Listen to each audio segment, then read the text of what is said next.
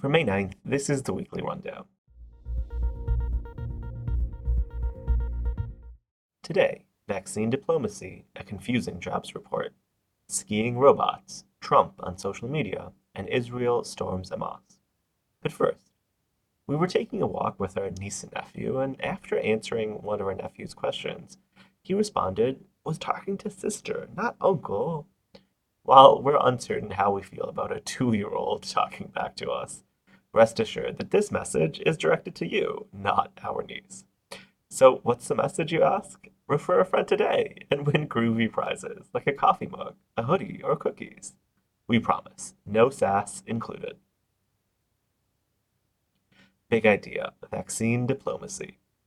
As India continues to set records for daily new infections amid continuing oxygen shortages, Joe announced he would support lifting international patent protections on COVID vaccines. This is a major development which Big Pharma had lobbied successfully against up until now. They worry competitors will use the technology not just during the current pandemic, but for future products, essentially stealing Pfizer and Moderna's R&D. It's unclear if Joe will be able to get this done. It requires international agreement, and Germany, where Pfizer's research partner is based, is refusing to sign on. Lifting these patents would theoretically allow for manufacturers around the world to quickly ramp up production of already approved vaccines. This comes amid major supply issues from India and China's manufacturers, which haven't been able to meet domestic needs, despite exporting millions of doses earlier in the year in PR moves. However, the reality is that these manufacturers don't have the expertise, supplies, or factory capacity to make Pfizer or Moderna's vaccines anytime soon. It would likely take them a year or more to make them at scale. Germany argues that it would be more efficient to simply export those vaccines from existing plants here and in Europe. Germany also feels that Joe is just grandstanding against China. They feel he knows that waiving patents won't do anything in the short term and just wants to make the US look like the good guy since we haven't exported many doses yet. Who knew that Big Pharma and European socialists could be on the same side of an argument? Story to watch. The latest jobs report is confusing.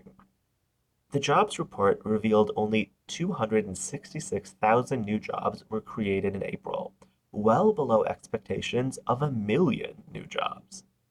Nobody really knows why the report was so bad, which has led to Republicans and Democrats falling back to their typical political talking points.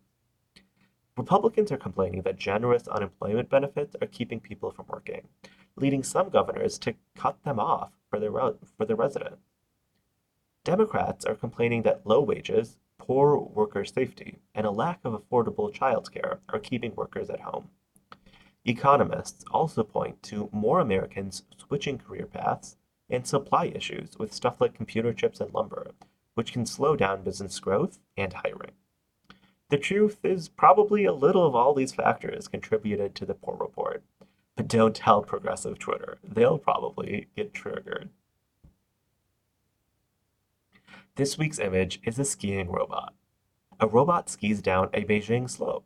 You ask why? We ask, why not? To view the image, subscribe to our newsletter at theweeklyrundown.us. This week's number Trump mentions on social media drop by 90%. He who must not be named was named in the news again this week, as Facebook reconsiders whether to lift their ban on him.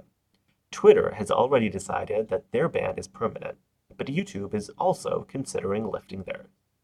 What's astonishing is that mentions of You Know Who dropped by an astounding 90% after he was banned, despite him still being the de facto head of the Republican Party.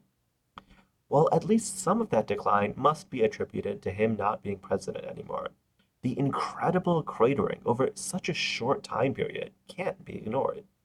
If anyone still needs convincing that Facebook and Twitter made him president, refer them to this statistic. As if the world needed one more reason to hate Zuckerberg, huh? What we're watching. Israel storms Al Aqsa Mosque during Ramadan. Weeks long tension over the eviction of Palestinian residents from the East Jerusalem neighborhood of Sheikh Jarrah boiled over when Israeli police stormed Al Aqsa Mosque. Tens of thousands of Muslims were worshipping there during Ramadan. More than 170 Palestinians were injured in the attack. Young Palestinians have been organizing peaceful protests and posting on social media with the hashtag Save Sheikh Jarrah to call attention to the recent evictions. Israeli police have responded aggressively by spraying tear gas and skunk water. If only Jared Kushner were around, he'd be able to swoop in and save the day. And in case you missed it, Verizon has given up on its dreams of becoming a media conglomerate by selling off AOL and Yahoo at half the price they originally paid them for. The NRA's latest attempt to avoid legal problems by moving headquarters to Texas is in trouble. Finally, a war is brewing in a Canadian town over business signs, not curling like we expected. Gems include a church telling Dairy Queen that our Sundays are the best, and a funeral home posting the sign, Sign War with Us? Grave mistake. That's the weekly rundown, produced by Ahmed, Yunus, and Faisal. Follow us on Twitter at AhmedHJima and at FaisalC93. Send us your feedback and questions, and subscribe at theweeklyrundown.us. Refer a friend and earn prizes by sharing the link in your email. Thanks for listening, and see you next week.